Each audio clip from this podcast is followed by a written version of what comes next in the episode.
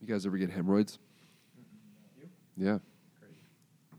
And on that, Well, I know we're already recording over here.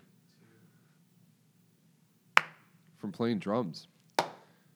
Seriously. damn. Like when you when you play drums for over an hour and you sweat, like it can fuck up your ass. So Pretty bad. because I clapped and we're gonna cut that first part, or you got to say what you actually get from sweating playing the drums. People get hemorrhoids. Uh, okay. Yeah. I Guys? mean, I'm guilty of it. Anyone who's potentially listening who plays the drums and sweats a lot, you ever get hemorrhoids from playing the drums? I, s- I mean, look, I sweat like a maniac. You know this. I work out with you and I sweat like crazy. But like when you're when you're playing drums and you're like you think about the seat, Mm-hmm. it's like a you know leather throne. Oh, so it all it's like a pool. Well, no, it's not really a pool. It's just like, and you're moving and bouncing. Like your butthole keeps getting spread open, like kind of back and forth. Especially God, when now, you next play time I like perform, that's all I'm going to be Yeah, thinking now, about. Jordan, you're a drummer. And you play live. I don't sweat like Matt sweats though. I Even know. when I work out, Yeah, it's different. it is different. I sweat a lot, It takes me so much to get that good sweat going, and I miss it. but I, I try to take precaution. I use baby powder. Wow. Really? Where? In your butt?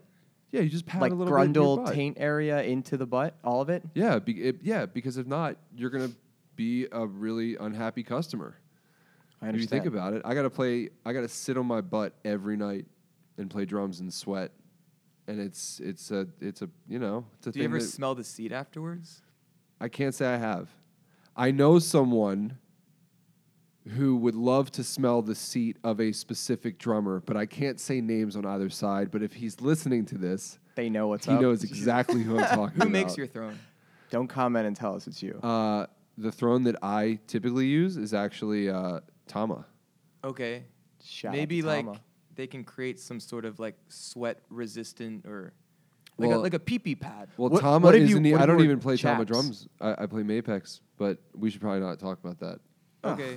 Well, some drum companies missing like a massive opportunity. yeah, you could have like a you could make chaps. you Well- would play naked. See, the reason that I said that I that I use the Tama throne is to just help amplify the point that I've made to everybody at Mapex already. They they're very aware of my disdain for their uh, current thrones. But here's the cool part. This is where it gets awesome. They're making brand new thrones and new hardware in in, in certain ways that will be much better. Are there any artist endorsed thrones? Not that I'm aware of. There is a throne out there called the Carmichael throne, which is it's supposed to be really supportive for your spine. So like think of think of the throne as a circle and it's like thick padding, but down the middle there's a strip that's like that's hollowed out. That so dangerous. you sit with your cheeks on on either side of the leather padding, mm-hmm. but in the middle where your spine mm-hmm. would touch the seat, mm-hmm. it's it's floating. So Okay. your spine isn't compressed. Okay. And I used it for a little bit and I like it, but I think I've just spent so much time playing drums on on traditional thrones that that's really what feels good. And yeah, that's what about at the back? That's what I Have was you ever gonna had a ask. back? Yeah, I don't I've I don't is I it don't like the weird? back. It's weird, I'm not right? a fan of the back. That reminds me of like Aesthetically, it's um, weird. Like Mick Fleetwood, or like um, Carter. Beauford. Yeah, Dave Matthews Band. I Yeah, feel like Carter he would uses a have a back. nice. You know, he wears golf golf gloves when Wait, he does plays. he use a back? I, I don't know. Like it, it- I would think he does. That's it's the really equivalent of like really hanging out nice. at a cigar bar. right. Well, it's really nice. For some drummers, it really does add a, a certain level of stability. Postural. Yeah, Especially if because some you're carrying drummers weight. some drummers do play very uh, like their bodies are very much like 90 degree kind of position, like right. where their, their right. torso Yeah, nice and straight erect. up, Yeah. and it helps to have that. But I just move too much, and I don't. Honestly, though, it is nice in between songs to just lean back.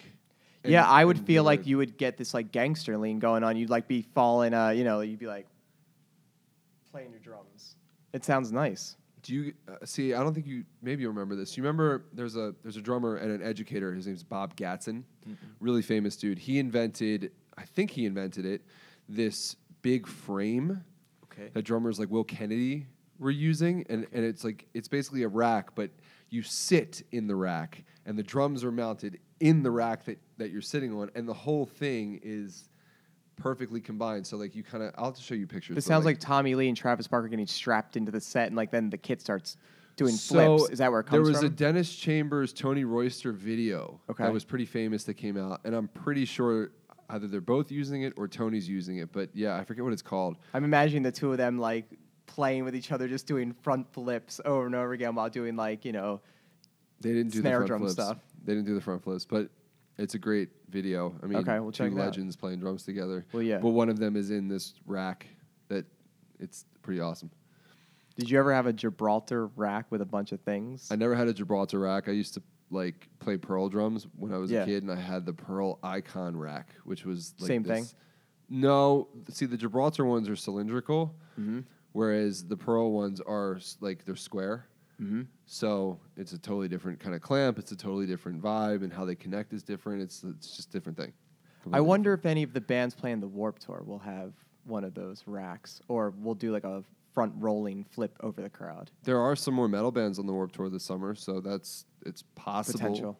Like Chris Adler uses a Gibraltar rack, I'm pretty sure, but it doesn't. It's not like it doesn't like flip upside down. Right, right, right. But, That's a whole um, different beast. Yeah, I think it's I think it's it. funny that you know what a Gibraltar rack is. Come on, man. I was in a band with like. I could see when you when were I in was, like, high 12. school, I could see you being the guy who had that. That's how I feel. Yeah. Well, again, I had the Pearl Icon rack, which was a direct competitor but to the Gibraltar I rack, had- and and I, I- had But I a think- stupid big drum kit that was totally inappropriate. Right. But I feel like wh- when you're young, you think that more, More is more more. is more, right? There's Oh, of no like course. jazz kit. Do you remember the sound guy Derek? Um, he was like venues. He would work at Fletcher's every now and then. He was like, It until sounds you got to familiar. know him, he would Okay. always look pissed. He was like a black dude, had like kind of like a pony, like a rat tail kind of thing. N- did he play bass I in do. Jimmy's Chicken Shack? Yeah, that's what I was thinking too. No, no, no, no, no. But I remember my very, very first gig was Spinfire. We were opening. At Fletcher's? no, it was I don't even know where it was. I can't remember. It was like down Glen Burnie or somewhere, somewhere down the Beltway a bit. Right. And I show up with like huge rack, rototoms on the left, three front rack toms, two floor toms, eight thousand cymbals, and this dude Derek, who's for like a pop and I'm the- rock band. and I'm the Right. and we're the opening band. like, and How long did it take to set up? Well, it didn't take me that long to set up because I I was like, uh, you know, nerd drummers here with my big rack. I know how to set this up perfectly. Yeah, that's what I was doing. But right. but um, Derek's like he sees me doing. it, He's just shaking his head. and He's like, God damn it. He's like, God But that's like a damn you it." Did he have enough mics? Well, he had enough mics, but the whole point was like he said to me, he's like, "You're gonna learn real quick, kid." Right. And I was like, "What? This guy's a dick." And then I realized that he was right. Yeah, and man. then I remember, I don't know, a couple months later we played Fletcher's, and I used a much smaller kit, and he was like, "Yeah, you're learning." He huh?" took it- And then we like He's hit it like off. the We hit- old wise man. then we Right. hit it off really well, really well because I, you know, I actually listened to him. right. Right. Well, Jordan, I know, was never really into like gear, whereas I was super into gear. And when I first got some money and I could go out and buy the big eight by ten speaker cabinet, I bought I bought the eight inch rack and filled it up with things because they were pretty. I had lights, you know, and I was into that. But you start to realize that like all you really need is one good amp into one good speaker with one good instrument. Plug, plug, plug, and you're good to go. Is that less is more? Less is more. I mean, Yeah. I kind of went extreme with that too, with the f- kick, snare, floor tom. I've always liked the less is more. Not only yeah. in you the do gear, less is more with gear. Yeah, I mean, so sometimes I get it down where I'm just playing just a floor tom, and my ride will become my crash also. Uh, but even in composition, where instead of thinking every whatever eight measures or every 16 measures, or because a chorus kicks in, that I have to crash because that's just what everyone else does. For some songs that I've recorded, I was like, what if I only crashed three times in a three and a half minute song? Then every time I hit that crash cymbal, it's gonna mean so much more. Makes sense. yeah, that's really interesting. If you've actually said it like that, like made that rule, Mm-hmm. that's pretty cool. That's stuff that I'm sure you've talked to your students about, your drum students about. That's stuff I talk about too. Is like set limitations Mm-hmm. with creativity. s- Well, specifically on the drums, but in general with creativity, so that you can kind of be forced to to paint within the rules. Right. You know, and it helps you to be more focused and play better sometimes. But Yeah. yeah, and and the colors you use, like the cymbal, ends up being way more. Uh, It means more. It means more. Yeah. Yeah. Yeah. I remember teaching people that you can have this whole arsenal bag of tricks, but you're not going to use them often. You might use one once in a song, especially as a bass player, and you're trying to hold down the you're like the the bridge between everybody, whatever rhythmically is going on, because you guys can't play notes, and we got to lock with everyone else, right? So if you do that one thing, at least people will go back and like, oh, what was that? What was that? I didn't hear it a bunch of times. Let me go find it, which is always exciting. I have a lot of good words, but I should probably talk less. See, it's like that, right? I have tons of words in my bag of tricks up here, but Sure. Music is the ultimate metaphor. Yeah. it is. It's the same thing we're doing now, just communicating. Yeah, when I listen back to our podcast though, Mhm. or like when we've had conversations in the past we've recorded, I'm like, shut the fuck up, Matt. God, stop. You're Like- also kind of, or not kind of, but you're hard on yourself when it comes to this stuff and other know. things in life. That's okay. And at Wait, least there's a balance though. it's good to be critical. Of course, because you want to be better. yeah, Right. totally. but not to the point and i'm not saying that this is what you do but where you're just like in a state of constant judgment and beating yourself up because then you wouldn't say anything today, No, which is obviously what we're not. We don't want that. no, we don't have that problem though. We just, uh, for me personally, I, I just talk a lot, so uh, I want to be. I had a dream actually. That's did I tell my you about, Did I tell you about this dream that I had? Where, um, okay, the dream was I forget who I was with. Maybe I was with my roommate Sam. Mm-hmm. and we have a friend named Steve who in the dream he like committed a crime of some kind like he's like a he was like a bodyguard and he like had to kill someone or he was like a hitman he had to kill someone and I knew about it Okay. and we the three of us went out to eat and I was like at the table talking to him about it. So I was like so what what did you do? How was it? And he's just looking at me like shaking his head. And Sam's like kicking me on the table shut the fuck up right? He's like telling me to shut up. And like when I woke up from that dream I was like scared because I thought that like that Steve was going to kill me because I was blabbing too much. And the moral of the story was just shut your mouth more. Like mm. that's what I took away from that dream. Okay. as a licensed therapist that gave me so much information into your unconscious psyche matt I want to. Okay, let's For do me, it. Let's it was talk actually it. Really. I've never heard Matt do voices. He just he like went really soft for a minute, and then he. yeah you're a good up. storyteller man That was nice. Thanks. and it all what the dream connects to what you were saying about using a drum rack as a child it all makes sense now Yeah. Go on. That's it. i'm done i'm done that you're Oh, you're okay. very he's like cut and he's dry using case less right words there. now. Do, He's- do I mean? I wonder if everybody wants you to psychoanalyze me though now, based on that dream and what you know. I- I don't know. Okay. With that, with that, no. It, honestly, if you're gonna do that type of dream work, because I'm in therapy and I will sometimes process my dreams. It's not so much about the content in the dream; it's about the feelings. So when you wake up and you're feeling a certain way, or sometimes you'll have a dream that kind of rocks you for whatever reason, and the energy, the feeling of the dream stays with you throughout the morning or for longer. So it's more about going into the feelings instead of the people, the places, the things. My ex used to like make fun of me because I would have a bad dream and I would tell her about it, and then it would bother me throughout the day, or even a couple days, and I'd, I'd like comment like, "Man, I'm still bugged out from that dream." She'd be like, "Oh, shut up! Like it's a dream," but it did affect me. It's real. Yeah, It's and, tha- real and that's feelings. It's unfortunate. real. She's trying to tell you that your feelings are not valid. No, I mean I get it. Like, and it was good to have that perspective because she's right. Like, why? Like, what's the point of holding on to and complaining? In that regard, she's right. But it did affect me nonetheless, you know. And I, And I there's guess, times when you, you can actually kind of go into it and process it and make meaning of it. And sometimes I think you could get stuck if you live your whole life trying to analyze every every bit of experience and stimuli. that would Right. suck. I don't want to do that. But Which goes back to the earlier point Yeah. of like not always being so hard on yourself and being judgmental and critical. There's a balance. With all of it, there's always a balance. Yeah, it's well said. I agree.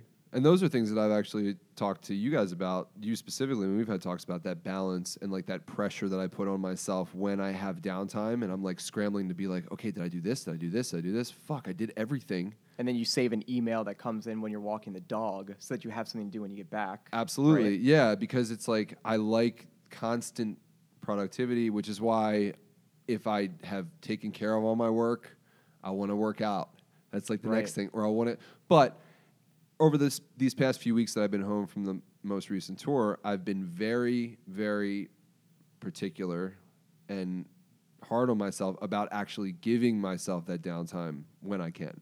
Okay. And it's been really good because I, I don't care about it as much and I'm not as stressed about it. And I'm still being just as productive mm-hmm.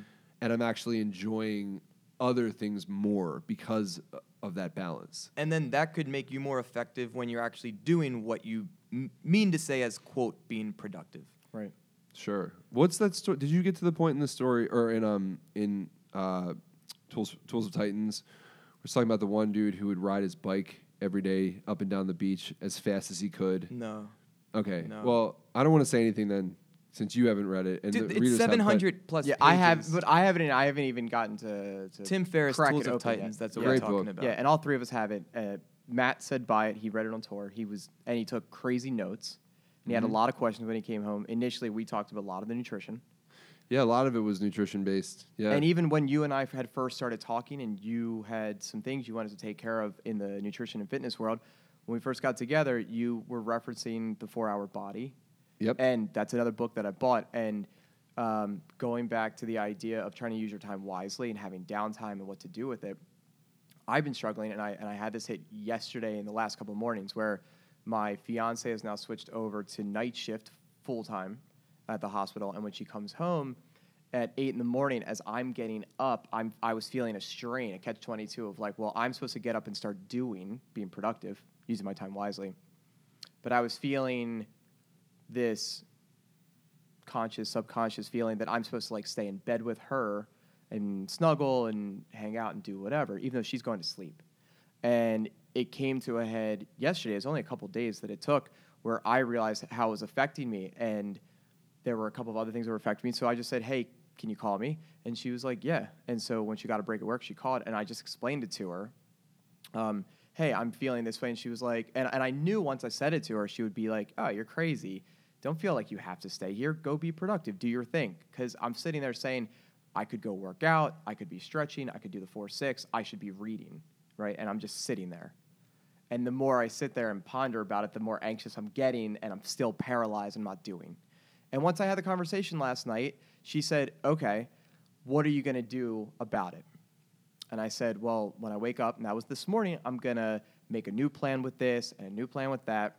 And I'm to start knocking off and crossing off the list of things that I want to get done so that I can get to that state where you were, where you feel accomplished and now you can just relax. Mm-hmm. You can actually relax versus like, oh, I have all these things I wanted to do. I'm just feeling anxious about it and not Yeah, doing that just builds up. Right, right. And it was overwhelming. And I felt it yesterday. That's when I came downstairs and just started working out and said, now I need to come up with a better plan to make sure that even though I'm busy, I have free time, I need to use it wisely. Right. And there's a couple key things. One, that you have that self awareness and you're paying attention to your body. Right. Right. You're feeling a bit more pressure, anxious, or however you interpret it. But that's just your wisdom, a signal saying, hey, something needs to be dealt with or Right. addressed. Right. And you have the communication with with you know with your fiance of where you can actually share that and trust that she's not going to be offended or defensive about Right. it. Right.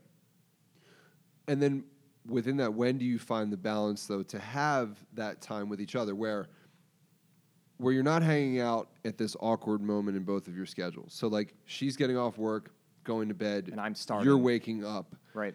Are there times that you guys have also set aside where her schedule's open, your schedule's open, and that is blocked off for the two of you, so that you don't have to feel guilty in the morning when you're trying to get up and she's going to sleep. You know what I mean? Like, Right. it- like, did you guys also discuss what So- time is going to be for you, so it's not even an issue? So recently, we, we both were feeling like each other, we were working very hard. Um, we're renovating a house, and so we're trying to stay on top of that as much as possible versus just falling into debt and putting everything on cards, which I think a lot of people end up doing. And in that, uh, we both kind of realized we're both working really hard and we're not finding as much of a balance. So again, it came back to what we talked about on the first podcast communication in relationships and being honest and being able to express how you're feeling. And we both expressed how we were feeling.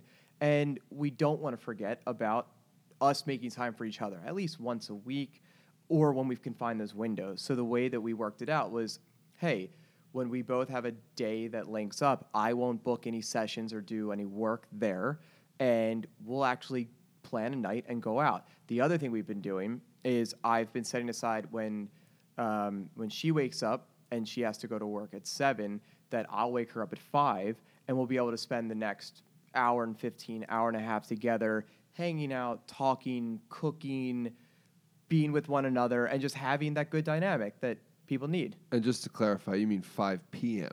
5 p.m. Yes, because she's a nurse and she's working over the overnight. night shift. Yeah, exactly. Okay. Yeah, cool. yeah, yeah. So it's good. I wake her up at five, which is her five a.m. Essentially, Yeah, that's great commitment. it is. But but Yeah. that's what she was used to. She was used to waking up at five and going to the hospital at seven and working a seven to seven, whether it's p.m. to a.m. or a.m. to p.m. But you weren't, and it's a matter of actually working Right. together. For sure. And that's part of communication, but also just commitment. And Right. it's it's it takes work. It takes work. It yeah, I, takes I planning. read that wrong on your end, but yeah, you're right.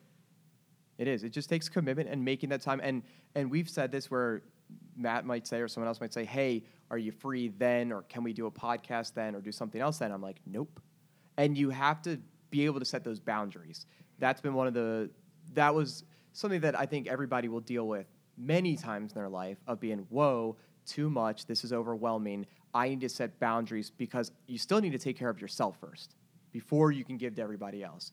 And that's what I was feeling yesterday that I was giving, giving, giving, and leaving myself as the last man. And it can't be that way. I, I well, I think that's great. I saw that with the three of us this week too. Mm-hmm. It's nice. We all with each other have that good sort of understanding of we're on the same team, so we're gonna make time when we need to make time to do the shit we need to do. But if I'm really not feeling it, or if Jordan's got something that's going on, or you've got time with Carl, Lee, Carly, Carl. Carl, Carl's. yeah. Snarls. If you got time with Carly, we have to respect that and not really push. And I really appreciated that this week. We were supposed to get together to do this podcast on Sunday, and I just had a ton of stuff going on. And I was also just not in the mental state to like shift what I was thinking about to come here and then just start talking with you guys. I was pretty like I was just mentally tired from a long day. And yesterday you had a long day too, and you were kind of like, I could do it, but the vibe maybe wouldn't have been as good as like having a clear head. Of course. you know. Of course. No, yesterday it was like very stressful for me. And so I kind of knew a few hours out from doing this, I'm not going to be my best. Mm-hmm. You know, and it's not like there's this this intense time crunch of it needs to be done today. So, and in other times where there is a time commitment and shit needs to get done, then you get it done because you have a commitment to it. But I know that the three of us, yeah, to your point, we've been understanding and flexible, but while still uh, maintaining a level of commitment to this project and to each other. It, so have you guys um, seen the TED talk from the dude who has the Wait But Why blog where he talks about procrastination? No. I watched it the other night. It's pretty amazing. And Wait, but why? That's the thing. It's Yeah, funny. yeah, yeah. You said, I think you said that to me the other day, and for some reason I keep going to yeah, but the Paul Heyman promo, which uh, whatever Classic. has Modern nothing day to do with it. Yeah. Well, wh- Zach, all right, thank you. Waitbutwhy.com is a, is a great website. Um, it's, it's a blog, and there's just tons of amazing information on there. But that being said, the guy who, who runs it, and his name is escaping me off, off the top of my head, I'm sure people will know who he is exactly. Um, he did this whole presentation at TED about procrastination. And the moral of the story was everybody's a, a procrastinator, but there's two different kinds of procrastination. There's the one kind that has a deadline, Mm-hmm.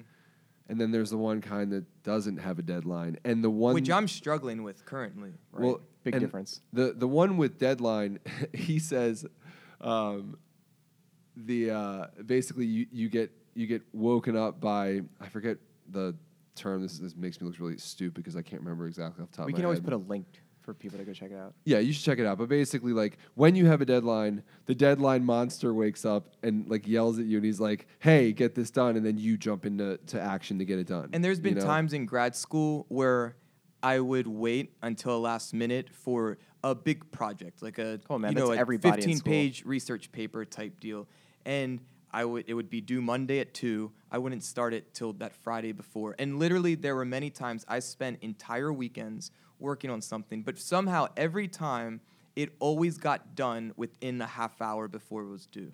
That's exactly what he talks about when he opens up the speech. You guys should watch it. It's it's really good. I just The- gave it. Yeah, that was it. Well, but the sad part and what he realizes is that everybody is a procrastinator, but the people that don't set deadlines for themselves end up actually living with a lot of regret or guilt or negative feelings because it's like I really need to do this, I should do this, and I'm down on myself because I'm not. But you're also you don't have a deadline to get it done. It can happen whenever, so you keep putting it off, and that creates this personal resentment in a way. Right. Which I think is so all of us have our own businesses where we don't have a boss telling us what to do, when to do it, giving us hard deadlines that we're responsible for. So I've noticed within myself, there's been a lot of that other type of uh, procrastination. And I think that's more just based in fear. That's the resistance. It's fear of something. And maybe for me, as I'm trying to actually uncover it and work through it, I think within me, there may be even a fear of something really good happening because it could be taken away. You know what I mean? And and I'm, still a bit fuzzy and like kind of working through that. But I know there's a lot more that I could be doing to grow Beatwell, right? Uh, but I don't have a deadline. And I think why for people who set goals and do plans, a lot of uh, people who kind of teach or thought leaders in, in that space will say, make a plan, set a deadline. For me, that's why in pretty much every endeavor that I have, I have partners. Because partners, you, you hold each other accountable on Right. things, right?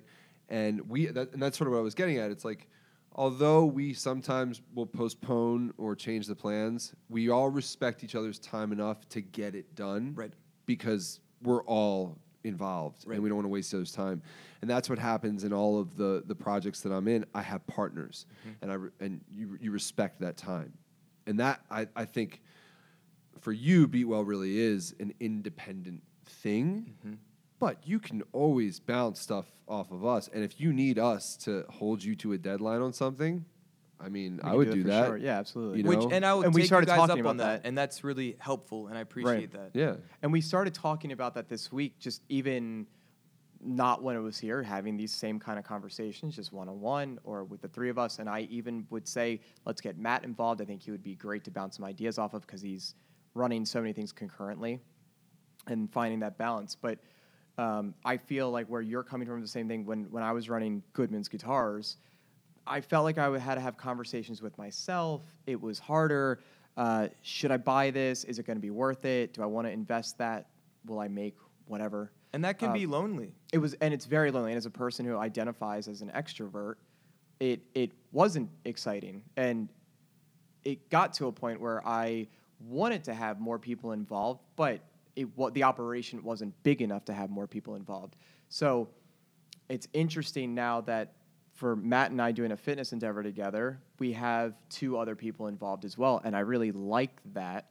Um, versus our dad always taught us the the horrible. He always told us horrible stories of having business partners and, and what it was, but the relationships that we have versus the relationships he was It's having all in who is so different. Yeah, and so and I prefer to have um, to not have to assume all that responsibility. Plus, it kind of keeps you on the ball. Where I was in the other day, I really just felt like something needed to be done about something that we had worked on, and I didn't want one of the other members to have to assume all the responsibility and the grunt work.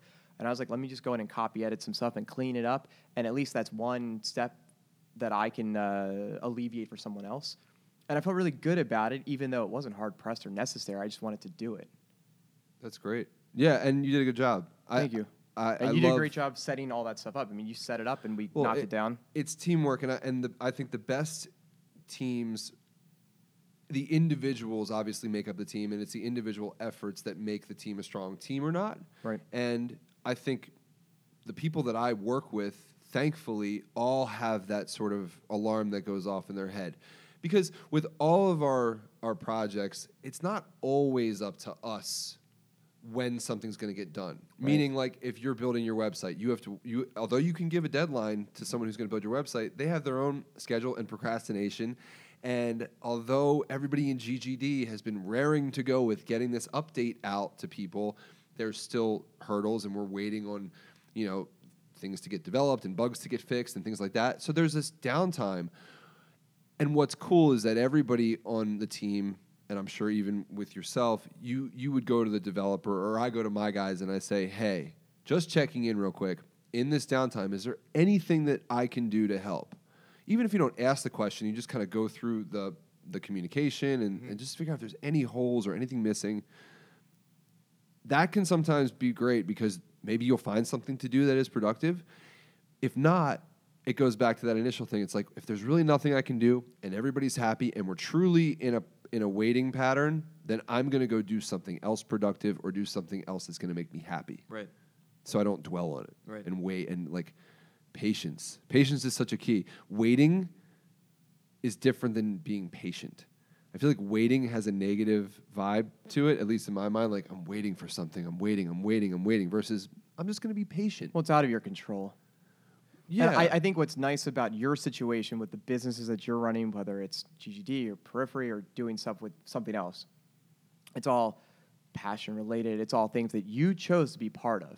Now, Jordan and I do certain things, like I'm back in school uh, and some of the clinical work that you do, where we, I, I guess you you picked that, right? And um, Beatwell, you're you're choosing to do, obviously. So I guess most of the things you're you're choosing to do as well, whether it's lessons or something else. For me, I guess I feel more of the procrastination can go to like the last hour with my school stuff because I'm not as invested. Where I want to finish it, I want to learn the information, but like you had said before, that I like to go past what we're learning to dive into something uh, a little more niche specific uh, instead of knowing everything about everything. And it's it's easier for me then to want to allocate my time to things that I'm more interested in, more passionate about, uh, versus and, and leave some of that stuff for the last minute. Even though I when I started the semester, I was like trying to be really gun ho. Let me knock all these assignments out initially, but it didn't really feel that good or rewarding. So I'd rather just use that time towards something else and then come back to it. that that speaks to this idea of or the question of what do you do in the time where you have to be patient, right? Right. I would I would tell someone that they should use that time wisely in one of two ways.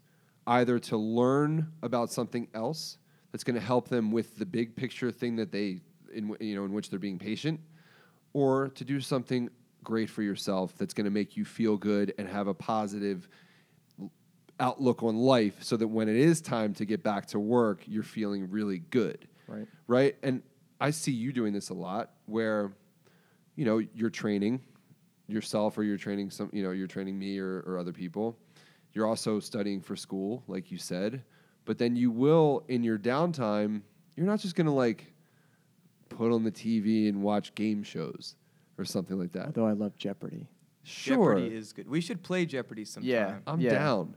But I'd rather us be working on something or you be working on something that's going to benefit everybody. Like, hey, I'm going to start training couples.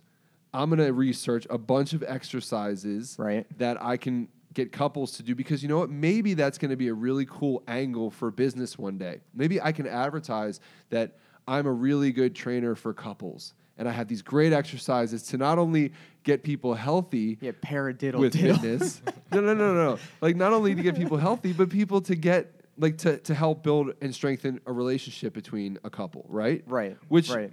which I actually have you know have witnessed you do, and that's really Right. cool. But you see what I'm saying? Thank it's you. like fill your use your time really wisely. I don't think I think it's sometimes it's easier said than done, and sometimes it's it because because you can fall into and I'm guilty of this. Yesterday, I felt like I was falling into old patterns, and and part of that was I was giving and I was enjoying my time with others when they were here, but then the nighttime would hit and I would go. And a big recurring theme for me over the years of running my own business was if I don't leave the house in the day, I have this weird sense of something, right? You know that about yourself. And I knew that. So You so I that, tapped right. into it. And that was where yesterday it's 6 7 o'clock and I'm done for the day. I wanted to train. Now it's getting later. I want to eat dinner. It's getting late. You know, there's all these things that compound it. And I said, whoa, what should I do? And then the next thing I knew, I went to like, I, I ate some cookie dough instead, which was not what I was looking for, but I fell into like an old vice idea. And it really just started, I went down this downward spiral of now like feeling bad for myself. And I needed to quickly snap out of it and make a new game plan. So I went to work out and I felt really good and I screamed and yelled and emoted like crazy. And those are activities you're passionate about. for sure. And I needed that. And then I did what and you know Jordan- that it doesn't just feel good in the moment. More big picture afterwards, you're gonna feel better about yourself for doing it. A hundred percent. Cookie And- dough is great in the moment, but then you're gonna feel like shit mouth later. pleasure, and we've talked about going to Flavor Town or Flavor Country rather. Matt Yep. talks about Matt goes there a lot. I'm not that good at it, so for me, it, it's a, a little bit more. It wasn't exactly what I wanted to fill some kind of void that I was missing. It was the wrong thing to choose, I guess. And and I went with what Jordan had said as well when when he was feeling a certain way and, and he couldn't maybe express it or put it into words. Um, he would go play his drums and he would beat the shit out of them. And so I went and I put on freaking like every time I die and some Beartooth and a day to remember and I played the drums and I felt fantastic afterwards. I mean, I was ready to go do a couple things and relax and lay down and go to sleep and wake up with a whole new a whole new day. Like you just- figure out what works for you. Right. But going back to an earlier point, Matt, when you're talking about be, having patience because everything that needs to be done in the process is already going. You talked about having, you know, being in service of the big idea or the vision or something like that. And I think that's so key, and that's one of the things that I've really been paying a lot of attention to within myself more recently, because I know the times that I've been most successful in my life, whether in a certain band or really starting Beatwell, I've had a very clear vision of where I want to go. Now that can change and iterate as you kind of see what works and what doesn't work. But I know the clearer my vision is of where I'm trying to go, it's so much easier to not only get started, but to know what to get started on. Right? So for me, through Beatwell, I've been able to share it with all kinds of populations for all kinds of different outcomes. And at, at a certain point, I realized some stuff started feeling more stagnant for me, or I'm paying attention to, am I thinking about the money during the work? So for me, it was trying to reignite a fire and really getting clear on what's my vision. Not only what do I want to be doing and where do I want to kind of, what kind of lifestyle I want, but how do I want to feel when I wake up in the morning? How do I want to feel when I'm going to bed at night? So one of the things that I've been doing the past couple nights is writing down those things and then speaking it out loud to myself in my apartment and seeing if it resonates, if the words resonate for me. But not only that, it's I kept repeating these words that I wrote down, but I kept saying it until I felt it. Mm-hmm. And I think once you feel it, once you capture the feeling of where you want to go, then your behaviors start aligning with the destination. That's good. There's a lot of steps there, I think, too, though. And that's the hard part for a lot of people. One, everything that you mentioned that you're working on is a is a huge passion. And the vision drives what you do, and you're passionate about the vision. And yes, you may have to pivot and adjust here and there, but you're still passionate about that vision.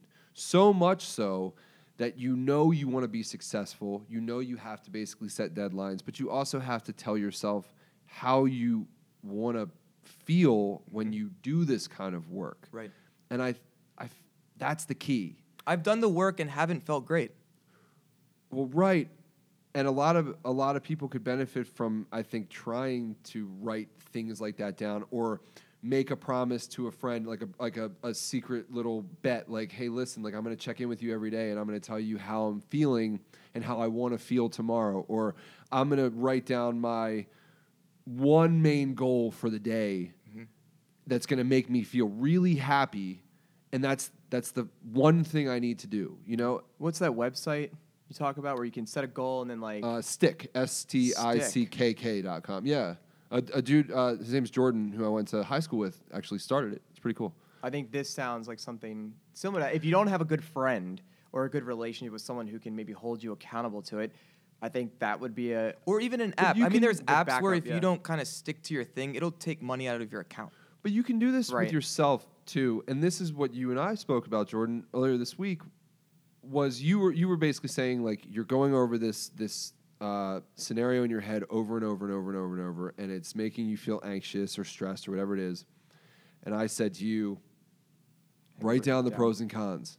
Write down the worst case scenario of of what's going on in your head, and then write down the best case scenario, and then ask yourself, are you going to survive? Are you still going to be able to be happy? And basically, like at least what I would do is say, if it goes bad, what's my game plan to be happy? Right. And if it Which goes well, how am I going to celebrate? Right. And from what you've told me, it was really helpful to a degree. And you know what was actually most helpful? Because I mean, there's been times throughout my life as both a teen and young adult where I journal or just write thoughts down. Uh, but I haven't done that in a long time uh, beyond when I'm just documenting my experiences to share with the public. But this is different, like a private journal. And I just kind of let it rip. And I wrote a few pages for maybe 20, 25 minutes. And I realized how healthy the process was for me in that by just getting it onto the paper, all of that energy was leaving me. If I hadn't had put it on paper, it would just sit within me unexpressed and there was no way to make sense of it mm-hmm. just getting it out, the process of it, of just doing that, I felt lighter because of it. Yeah. And then I had more clarity to kind of deal with the reality of things going on and how I felt about it. Some of my most productive friends have post-its, post-it notes and a pen right by their mirror, like that they use, like whether it's their bathroom mirror or mm-hmm. whatever. But every day they write down certain things like that, or certain tasks, or mindsets, or reminders, and they stick them right on their mirror because you can obviously take it off really easily once you accomplish the goal. Mm-hmm. But it it like it literally stares you in the face Yeah. and you're forced to deal with either something you need to do, a deadline, or just a reminder that, you know, this is what I'm passionate about. This is what I want to do. I started doing that a little bit with the sort of uh, this idea of like, what do I want to spend my time on? What am I passionate about that I am working on, and how can I do that better? What am I not passionate about that I can completely cut out?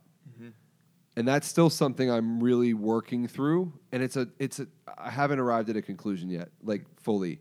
And hopefully we can talk about this further at some point when I have a better conclusion about my experience with this. But it's tough to, to, it's tough to cut something out that you were passionate about at one point that you still are holding on, just like a relationship. Like you could be in a relationship with a girl and you're really, really comfortable and everything's good and nothing's bad, but you're just not fully there. And it's terrifying to think about letting it go. Because there's there's a death in that. There's a loss in that. There is, but it's extremely productive to get good at learning how to say no to things or how to cut things out. And I'm working on it and it's challenging, but I but I like it so far. I like the process of like being scared, doing and then still being okay. And the more you do that, you'll realize that you won't let fear or resistance win out, right? And and I think what you're talking about, everything is just patterns, right? So Right. when when you're doing something for so long, whether it's a relationship or a hobby or a thought pattern, once you have those patterns, you know, kind of the more you do it, the stronger it gets. So it takes more energy to one become aware, hey, like this isn't really serving me anymore. And then it takes a lot of energy to change the habit, right? And we've mm-hmm. talked about habit changes and things like that before. Right. It takes a lot of energy to to do that, but it comes down to self-awareness. Does this feel good to me? Does this still serve me, even though it may have felt great and served me in the past? But we change. And because we change, our desires change, life circumstances change, uh, sometimes we have to have that self awareness and realize are our behaviors now mapping to what's you know serving us in the moment. Right. I think it's good that you have um, what a lot of people are missing is at least you have a direct narrative of what you're searching for. A lot of people, I think, are just searching in the dark when they go to think about their thoughts or what they want to write down or what they're maybe passionate or what excites them. And at least you can say something to the tune of like, "Is this serving me? Um, how could I be using this time more wisely if I wasn't doing that?" That kind of stuff, right? I think that's good in in that you have that direct narrative to say, "Hey, here's what I'm working on, and here's what I want to be working on. So how can I find a balance between those two things?" Versus just shooting fish, you know, like uh, in the dark where you can't see anything. But what you're kind of like a conversation you're kind of opening there, uh, kind of like what's your passion or find your passion.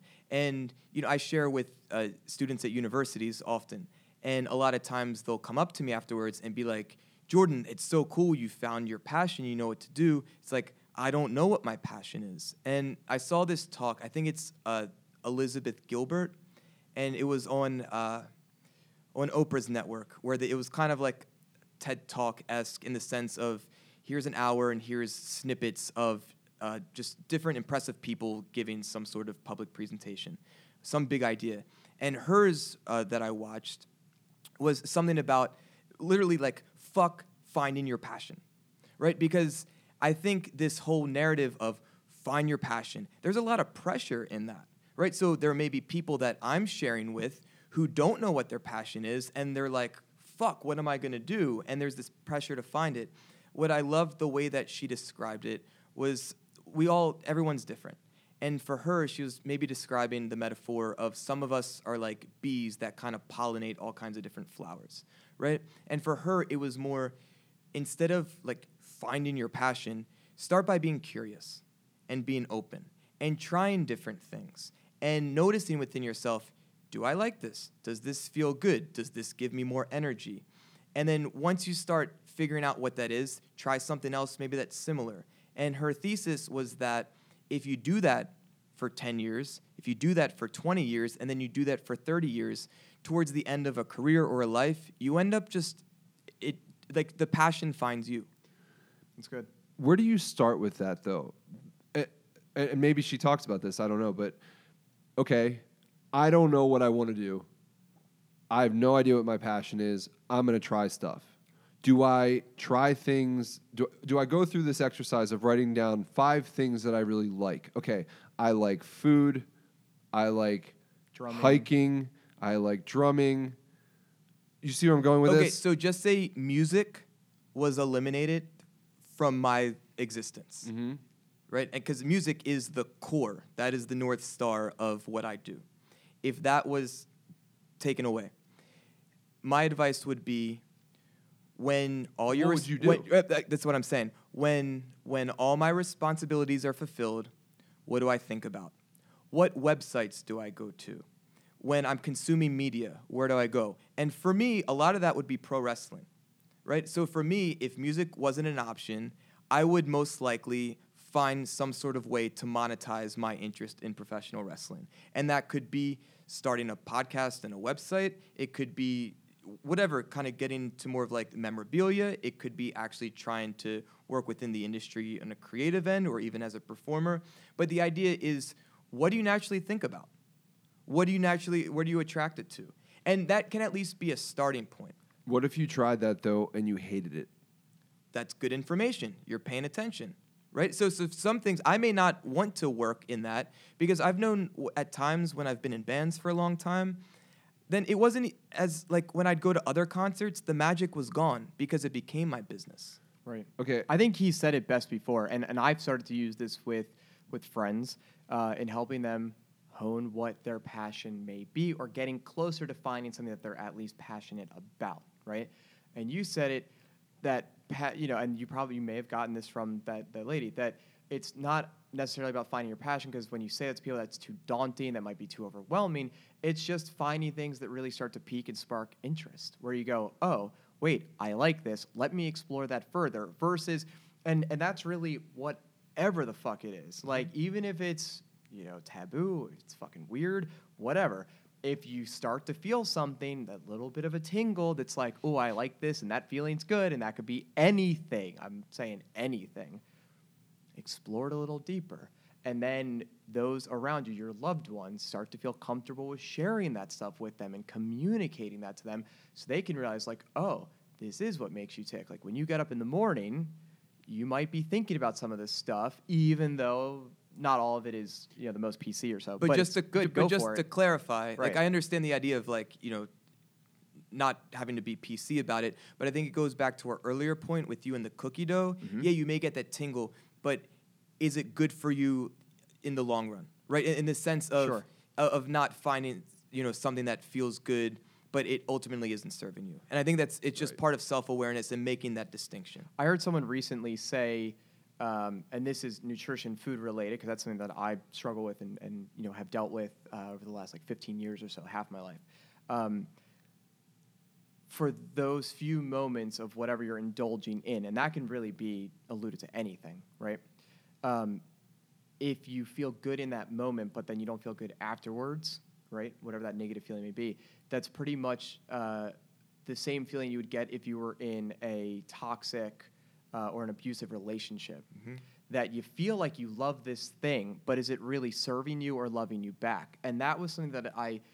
I had a conversation with myself about, and then I had with my fiance, and I just said, "Hey, there are, there are certain certain restaurants we go to, certain um, foods that I eat that I necessarily I, just, I that I generally just feel bad afterwards, and it's very uncomfortable, and then that turns me into a person that I don't want to be because I'm living with those feelings. They're very visceral, and then I feel like I, I can't be as loving or as productive or as great with everybody else. And even though I may like it in the moment, I have to say to myself consciously, I'm breaking up with it. Right. So whether it's, not it's serving me. a relationship or a career path or whatever f- passions, the thing you th- did on a that's Thursday still, night. It's still a context of making decisions for yourself.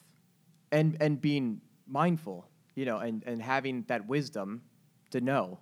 you have to be willing to ask the question to yourself too. I just did this. Do I like this? How do I feel now? If it's all good, keep doing it. Right. If it's not good, break up with it. I wanted to go back, and I'm not. I'm not asking this question to grow you. I'm asking this because I think there's a lot of people out there who might not even have a second passion like you do, like wrestling. So let's say you didn't have drumming, mm-hmm. Or wrestling. you didn't even have therapy. Let's say you're making money in a shit job that you just don't like because you went to school and you got a, a gig doing something. I don't even know what that is, Or but you didn't something. go to school and you just have a Right. job. Whatever it is, yeah, whatever. Um, what would you do? I would start saying yes to things. So if a friend says, "Hey, you want to come check out this yoga class?" or "Hey, you want to come to this whatever uh, frisbee kind of deal, like an ultimate frisbee game," say yes to shit, and then ask ask the questions. Do I like this? What do I like about it? Well, maybe I don't really care about the frisbee game, but it's really fun, like being physically active in a competitive environment. So what's another thing I can do? And and it's really it, it just saying yes. Yeah, next thing you know, like you get involved with a soccer league. Next thing you know, you get involved with another thing, and then it's like, wait, I like these things. I want to organize more, and then you become a league organizer, right? Sure. And that becomes your gig, Sure, but it's just a matter of being Right. open right? and following like the kind of the the bee, kind of jumping from flower to flower and seeing what works and what doesn't. It, it's funny that you bring that up because I had a conversation recently with one of our kind of cousins, the the youngest one. He's 20. He's at school. He's not really sure what he's doing. He doesn't know what to study. He has he doesn't he hasn't really found the spark yet. There's nothing that gets him going. And so I said to him, pretty much like that Yes Man movie, where he didn't really lead a fulfilling life. And the next thing you know, he goes to a seminar, starts saying yes to things, but he literally said yes to everything. But it always led him to something that made sense. And so I said to him, this it, it's funny because it's, it's like we pulled the same words. I said to him, if your friend says you want to go to yoga class, be like, hell yeah, let's go to yoga. And if you hate it, so you never go again. Who cares? And you can try something for three months. You can try something for six months. And if you never want to do it again after you've put some time in, you know, if you set a goal and you decide you're going to do something, let's say for three months, you try it, you see it through. If you don't like it, you'll never do it again. And that's what my coach in powerlifting had told me. And he told other people. And when he decided to do something for three months, he had all this reservation. And we pretty much used his own rhetoric against him and said, hey, it's only three months. If you hate it, you'll never do it again. And he said, touche. And he went ahead and did it. Right. And I, I think what's important too is about being flexible with ourselves in the sense of you can't frame it as if I have to find my passion. Because if you force it, will it come? Probably Maybe. not. Maybe. Maybe. But if you're forcing something, a lot of like then it's not natural anymore. Right. That's a lot of pressure on yourself. then people have to find other th- something in their life though that brings them some semblance of happiness. For some people, it could it doesn't have to be the job is the whole thing. Sometimes it could just be earning money to take care of your family, and that's the passion. When when did you know for both of you? When did you guys know it was drumming? When was that? When did that start to feel like? I can't even Whoa, this is a remember. thing. I mean, uh, Just that's just what it was. That's what I yeah, and but I was very lucky to be to be born into a family with parents that were open Right. to allowing me to do what I wanted to do and never once said, "Hey, you're not doing music. You need to get a real job, quote unquote." No one ever ever, ever said that to me and I think I'm very lucky to have that. I think you guys are in that same boat. for sure. And you stayed the course. And to go back to my point of what do you think about, every day in high school, I wasn't paying attention to the lessons. I was there writing mock tours for my fictional band. Right. That's where my head was at. I, I didn't do sports after school because I wanted to come home and play my drums for an hour and a half with like a 15 song set list. Mm-hmm. So Well, that's what right. I thought I think, about. I think, that's we, what I I, we've all we've all been there. Yeah, Yeah, uh, the yeah. hypotheticals and like just sticking with it. But we were lucky that we got exposed at a uh, young age to all of these things. That we had parents that were pushing us to try different things, and I think that's what maybe you lose as you get older. You forget about being a kid and just going and trying things. And if you look stupid, you know, you're feeling judgmental and all that stuff. Just like letting that shit go and just trying stuff. So it's not. You're right. It's not about the the mindset of I'm going to go find my passion because that is a lot of pressure. But there, there's I think there's an exercise that I've used that's been really helpful for me that has basically framed my whole life for the past however many years. And we kind of talked about this a couple weeks ago. I was showing you that diagram I made for my student, um, and uh, I, I th- what I did in, in this exercise, I'm, I'm going to briefly explain, um, is to simply make two lists or like even make a Venn diagram, right? And see where there's the, this overlap. But in like the one side, you list all of the things that you're really good at. And this is where a lot of people have trouble because a lot of people aren't really good at being confident and saying, I'm good at this. I have self confidence in this. So You- ask a friend. well, but but not everybody has that. but not either, everybody has they that either. Ask And- for that. But I guess the point is, you have to remember. Look, no one's gonna read this thing, but the person who's right, like, but you. You're one person. You're gonna make this list. It's this private little piece of paper. No one else is gonna see. So when you ask yourself, what am I good at? Be really honest, mm-hmm. and list as many things as you can. This is not the time to be modest. This is the time to say, this is what I'm awesome at, and I'm the most awesome person on paper in the world. Mm-hmm. Do that. And then on the other circle, write what am what do I really like? What are my interests? Right? So it can be wrestling, drumming, sports, video games, therapy, uh, getting online and reading food blogs, whatever it is. Those are the things that I like to do.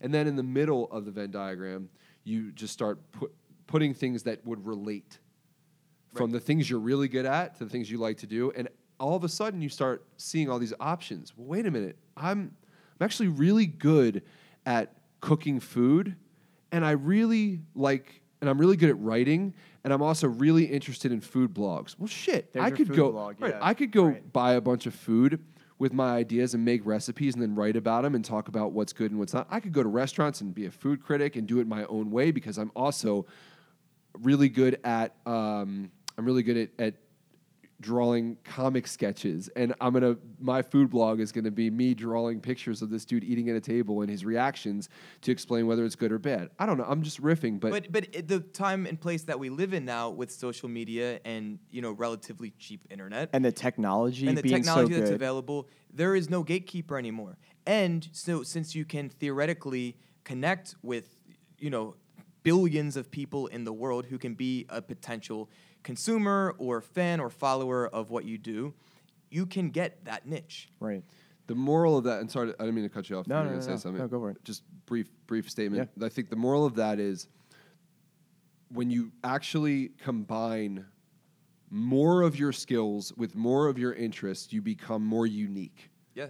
because you have this skill set that maybe no no one else has. And if you capitalize on that and put the effort into that, you're going to do stuff that you really like. You're going to do the stuff that you really like that you're really good at, and you're probably going to create something that's brand new that may have legs. So if you're listening and what Matt's talking about resonates for you, I highly, highly recommend uh, the book Linchpin by Seth Godin, G O D I N. Yep. Uh, when I started getting the the idea of Beatwell, this book came to me at the right time. And really, the tagline is "Are you indispensable?" And it gave me a blueprint to to figure out how can I put all these unique interests and strengths and talents that I have together in a way where no one can replace me. it may be time then for you to like revisit that because I remember you would write certain like we were talking about the sticky notes. You would write certain things down. You would put it on your your tack board, and you would look at that, right?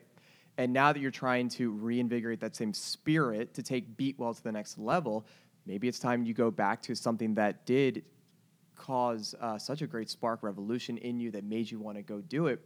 You go back and revisit parts of it and find some of that same fire. That might be the step that propels you from like one to two. Yeah, absolutely. And Yeah. for me, it's And I know we- it's we did- coming together, but it's more what is the what is the clearer vision of what I want to do with the potential of Beatwell, Right. which I'm starting to get clearer about. And now that I've created a bit more of a vision of the types of people I want to work with and the types of programs I want to share, I'm back into that hustle mode I was five years ago, where if, if, it makes sense, I'm doing this shit for free, but now I'm documenting it. And, but it's very more narrow of I'm going to document this stuff so I can attract those same types of opportunities. maybe something that'd be great is to actually assign some homework to ourselves and if anybody who's paying attention wants to do this too this would be, to be great Yep. so we're all on our paths we're pretty confident in what we're doing it never hurts to revisit this exercise right so maybe the homework that we do is we all go and we refill out our venn diagram mm-hmm. of what we really are great at and what we really like to do and we just look at it and Yeah. we may find that we're doing still exactly what we want to be doing, and that's awesome. And I hope that's the case because we're spending a lot of time on the stuff we're doing. Right. But if it's not, that'll also be an amazing wake up call. Absolutely. Holy shit! What can I? What? it- What's not in this thing that was before, or what's here that wasn't here before? And that could be really telling. And I, I kind of have this inkling that You I may. do it? Well, I want to do it, but Why don't we all? Why don't we just set a goal that we're going to do this by? We'll probably do another podcast in a couple days. Why Yeah. don't we say we're going to do them? And I mean, don't put all the thought in the world into it, but just write down whatever comes naturally to you. It might take five minutes, might take fifteen minutes. Then we'll bring it here and we'll start discussing it. yeah. And if you feel like this makes sense, put all the thought in the world into it. Right. Do And- it. and it- if- because really, It's your what, what's life. at stake? It's your life. It's your life. Right, for Yeah. sure. Yeah, that's something that I know. I, I call my dad, and he talks about the some of the glory days. You look in the mirror and you're feeling great, you know. And as you get older, you're kind of missing some of that. I think some of that might all might also have to do with just maybe regret for not not um, honoring that time as wisely as he could have been, and whatever it is. And I know a lot of people live with that kind of regret, which Yeah. you don't need to do. So it's a great uh, motivator to say, let's do the Venn diagram, and then let's come here and discuss it, and let's make sure that for each of us to check each other as as such good friends and communicators. Hey, are you on the right path? Are you connecting all your dots? And and are you making sure that you're following all of your path? you know not or your passionate ideas? I know I have new interests that I didn't have the last time I did this exercise, so I'm Okay. excited to see. What I'm excited to see is if, in some way, if I even need this exercise Okay. anymore, because I've because over the time of starting my own things, I've gotten really good at starting things Mm-hmm. and being a little bit more intuitive to what I like and what I'm good at, and putting them together. So I'm just excited to do it because I want to see if I'm already executing on the things that I kind of think that I will write down. Right. But again, I'm kind of excited to see if there's like this big hole that I'm like, holy fuck, I'm missing something. And I think the fact that you're excited about an exercise like this, Matt, it, it tells a lot about you and kind of reasons why you have been very successful. And I think if someone's listening and they think about doing an exercise like this and it just feels like work, or even if it feels kind of scary, I think honor that and and actually lean into that because if you feel some resistance or fear, then I think that's a signal that this is really important for you to consider. Mm-hmm. That's good. Let's do that. Yeah, Yeah, I I'm think that'd be good. So we'll we'll circle back on this. I think this is a really good place to wrap. Um, I need to give a couple of shout outs of things that I thought about yesterday, and it is Okay. it is relatable. yeah. Any Um, any last Yeah, so I so stuff? Go so for it. so um, Sam Silverman, who's a mutual friend of ours, put a thing out yesterday on Facebook saying, "Hey, you guys should check out the the live stream for the Warped Tour announcement." And I randomly clicked on it almost an hour in, and there was this band playing. Yep. And I was pretty pumped for them because uh, it's a band stacked like pancakes.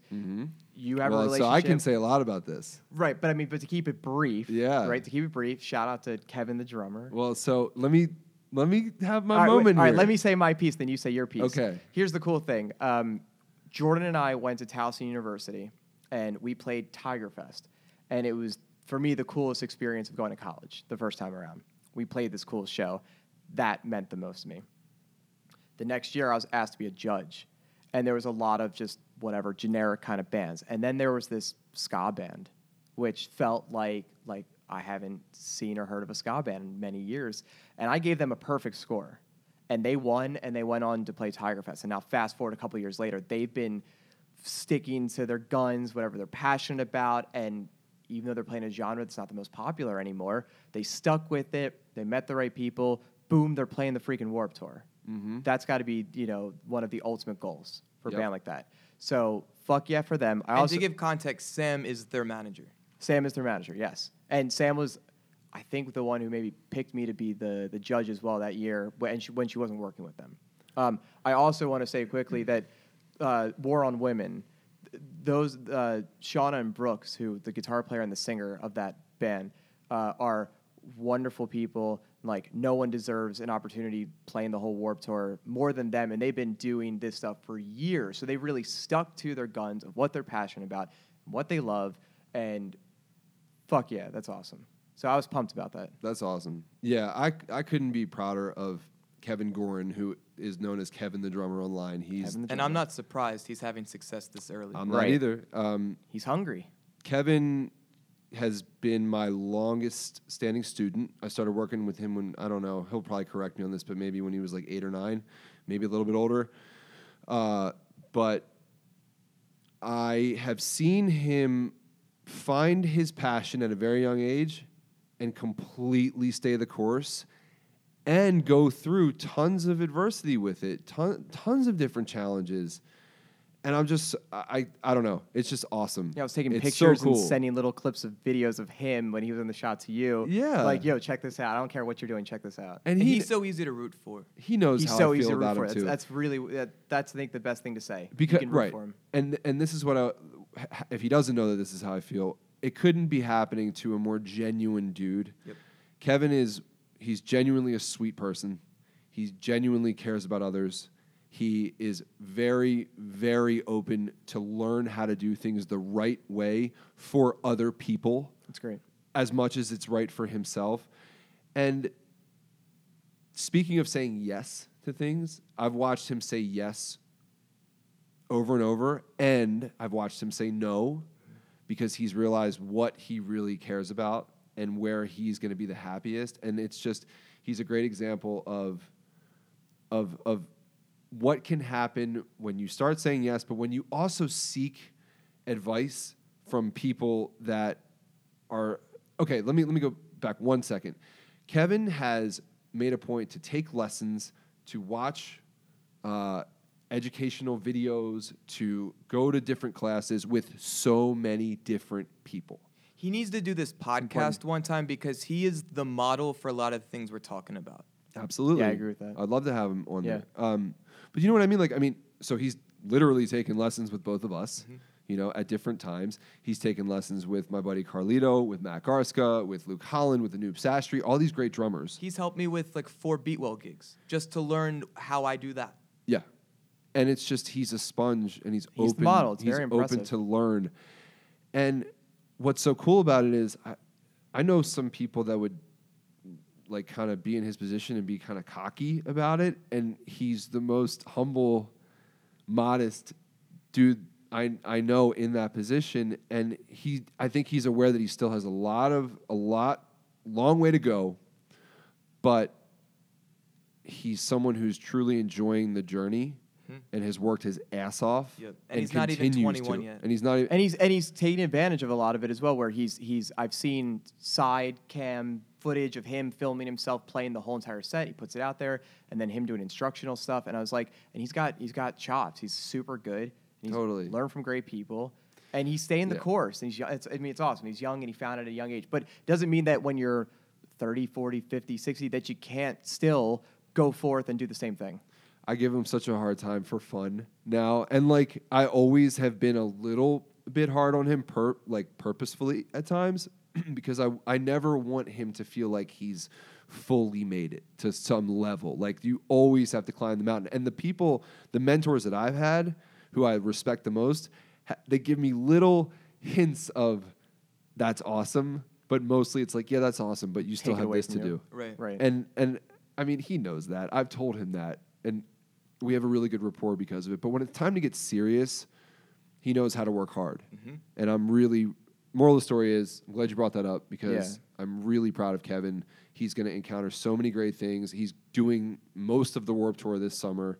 Um, what a great experience to have at, at such that a young age. and yeah, I mean, and we'll be watching and supporting. And as Jordan said, we'll be rooting for him for and, sure. And he knows he can come to he can go to so many people if he runs into problems and ask questions, and that's great. It it's not a cop out to ask people who have done things before you about those things. It's great It's to wisdom. Figure, it's wisdom. And it's a great thing to, to figure out for yourself. But you know, I think Warren Buffett is the one who says like read books that other people wrote based on their mistakes so you don't have to make the same mistakes over and over Yeah. you learn from them and you learn from their mistakes and i don't know that's Maybe- that's something maybe- i see kevin do all the time is he asks questions he's not afraid to say hey here's what i'm thinking how do i do this or here's the offer that i got should i take this Yep. Totally ask those questions to the people that you look up to it's it's a, it's just great i don't Maybe, know anyway, maybe if we all decide we'll go to the Warped Tour to support him, go see him play. Mm-hmm. i'll be there Right, I'll be there. Yeah. That maybe we take some gear and we go and we do a little podcast with him and you know get his thoughts. Yeah, even though I'm He sure can he's just come here. busy. He lives Or right down the street. That's true. He can just come here. yeah we don't Oh. need to we, believe me we don't want to bring any extra gear to the warp yeah, tour that's true. there's That's true. We just have a little, field recorder. there's plenty thing. of gear there Whatever. My, my last little shout out because I was going through that thing last night. Shout out to Snarls, whatever else you want to call her. Uh, just for you for about carly Yeah, for Carly, yeah, fiance. Just because um, communication is, is such uh, a, a crucial thing and something that we are going to talk about all the time, and the relationships that we have, and being open, uh, and just being able to say whatever you want. And and I was just really glad that I had someone like that. Plus, I knew I'd be talking to you guys today. That I went through some stuff yesterday, and it was very easy to alleviate it, and get it off my chest, and then make a plan and move on. And that was huge. So thank you guys and thank this platform and medium for being here, uh, which is wild, the world we live in. And uh, I think to and wrap it, I want to cool. shout out anyone Yeah, there you go. listening right now, Yep. and I just want to Who made it this say, far? be kind to yourself and do what feels good. On that note, see you guys later peace.